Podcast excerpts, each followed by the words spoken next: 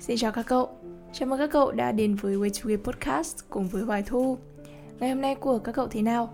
Tớ thì vẫn như ngày thường, vẫn đi làm 8 tiếng rồi về nhà, nghỉ ngơi rồi sáng mai ngủ dậy lại đi làm Nghe thì có vẻ nó rất là nhàm chán đúng không?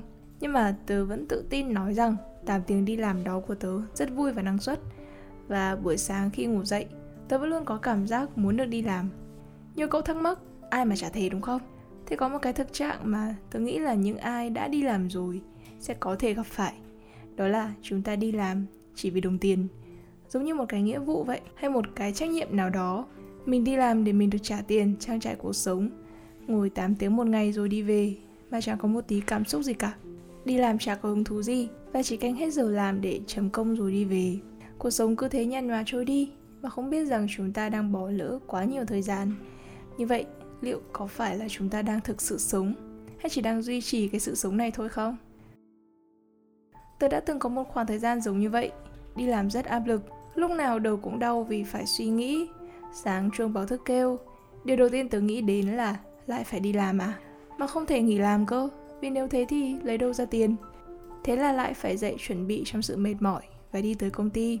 Những ngày đó đối với tớ thật sự mệt mỏi, mặc dù tớ cũng đã quen được với những người bạn mới nhưng điều đó không thể làm tớ yêu cái công việc đó hơn được.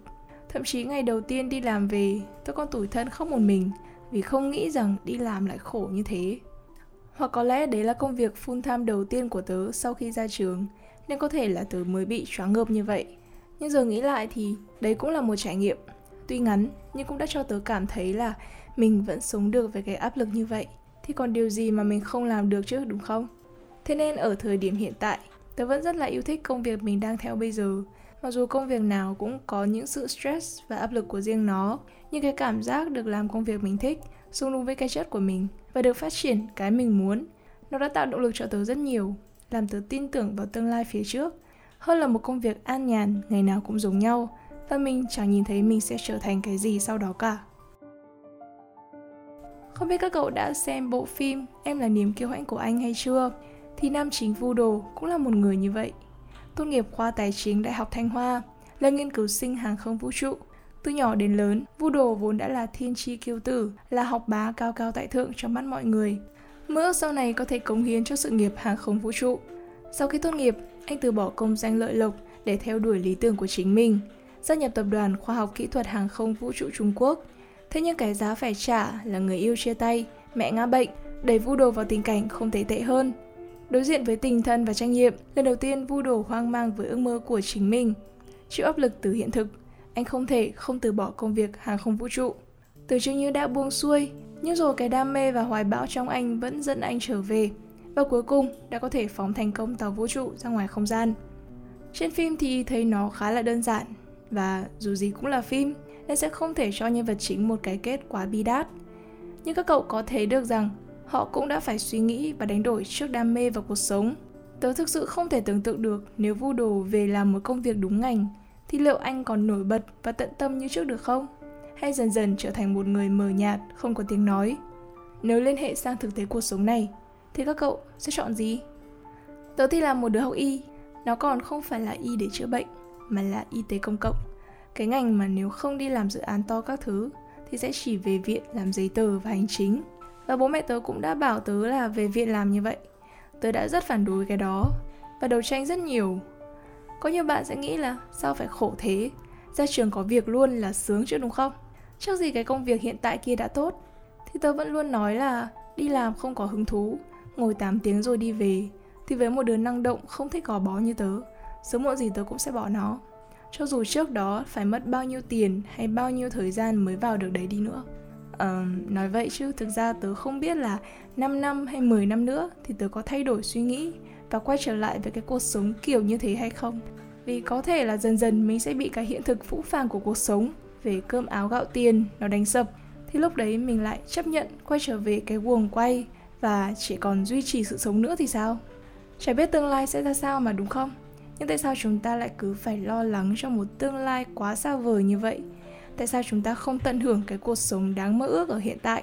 Và để sau này, nếu có ra sao thì cũng không cảm thấy nuối tiếc về điều đó. Những podcast của tớ tớ cảm thấy mình hay nói rất nhiều về nuối tiếc, Tại vì bản thân tớ cũng có rất nhiều điều phải nuối tiếc rồi, Cũng đánh mất khá nhiều cơ hội. Nên tớ không muốn các cậu cũng giống như mình, Đánh mất quá nhiều, Rồi mới bắt đầu nhìn lại và sửa chữa nó. Ở cái tuổi trẻ này, Sẽ có rất nhiều câu hỏi được đặt ra Là liệu rằng mình có thành công không? Mình có làm bố mẹ tự hào không? Mình sẽ trở thành ai sau này? Và chẳng ai có thể trả lời chúng ngoài bản thân chúng ta cả. Cuộc đời của mỗi người mà đúng không? Và cũng là vì cuộc đời của mỗi người nên tất cả những lời khuyên, những định hướng từ phía cha mẹ, tất cả chúng đều chỉ là những cái để tham khảo.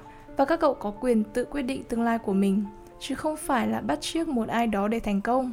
Vì mỗi người đều là một bản thể riêng biệt, có những cá tính và màu sắc riêng, chúng ta không thể sống giống họ và cũng hoàn toàn không thể được như họ, thì tại sao cứ phải cố theo họ mà không tự cố gắng phấn đấu theo đuổi cái mình muốn? Trong 100 người thì chắc được vài người là thành công, thì với một người quá đỗi bình thường liệu đấy có phải là hướng đi đúng đắn? Tớ từng nghe rất nhiều lời kiểu học y đi thế nào chả có việc. Ừ thì cái thời đại này kiếm được một công việc không phải là khó. Quan trọng là công việc đó có tốt và phù hợp với mình hay không. Và bản thân tớ cũng biết là y không phải lựa chọn tốt của tớ nó cũng không phù hợp với tớ. Vì thực sự là tớ dốt tự nhiên lắm. Giống kiểu bắt cá trèo cây vậy. Và chúng ta đều biết điều đó là không thể đúng không? Thực ra tớ cũng đã từng cố gắng để theo nghề đó, từng chăm chỉ học hành, ôn bài, nhưng chẳng hiểu sao lúc thi thì điểm vẫn rất lẹt đẹt, đến mức xấu hổ. Nhưng bên cạnh đó thì khi tớ đi nhảy, đi diễn, làm những cái liên quan đến sân khấu, tổ chức sự kiện hay đi dạy tiếng Anh thì lại nhanh vô cùng và ham vô cùng. Chứ không phải là vừa ngồi học vừa ngắp ngắn ngắp dài nữa. Cho nên lúc đó tớ mới nhận ra cái gì là phù hợp nhất với tớ.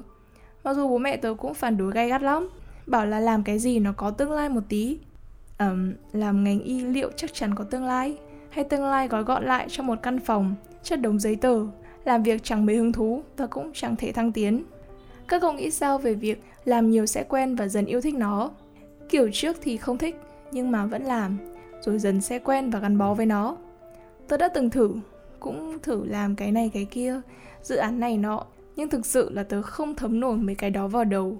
Ừ thôi đã nhận rồi thì cố làm cho xong chứ cũng không có bất kỳ một cái gì gọi là hứng thú và muốn tìm tòi học hỏi về nó cả. Cảm giác giống kiểu chỉ muốn thoát khỏi nó cho nhanh ấy. Thì bây giờ nghĩ về một cái nghề mà mình sẽ phải gắn bó với nó ít nhất cũng phải 3 năm thậm chí là 5 năm, 10 năm hoặc hơn thế nữa thì liệu mình có trụ được không? Sẽ có người bảo tới nông cạn, chưa trải sự đời, chưa trải đời đủ nhiều đã nói này nói kia nhưng đúng là mình đang sống ở thời trẻ cái độ tuổi có quá nhiều dự định, quá nhiều hoài bão. Các cậu có thể thử để lại comment xem tớ có đang suy nghĩ quá chủ quan hay không nhé, nếu ai đã từng trải qua ở cái độ tuổi này.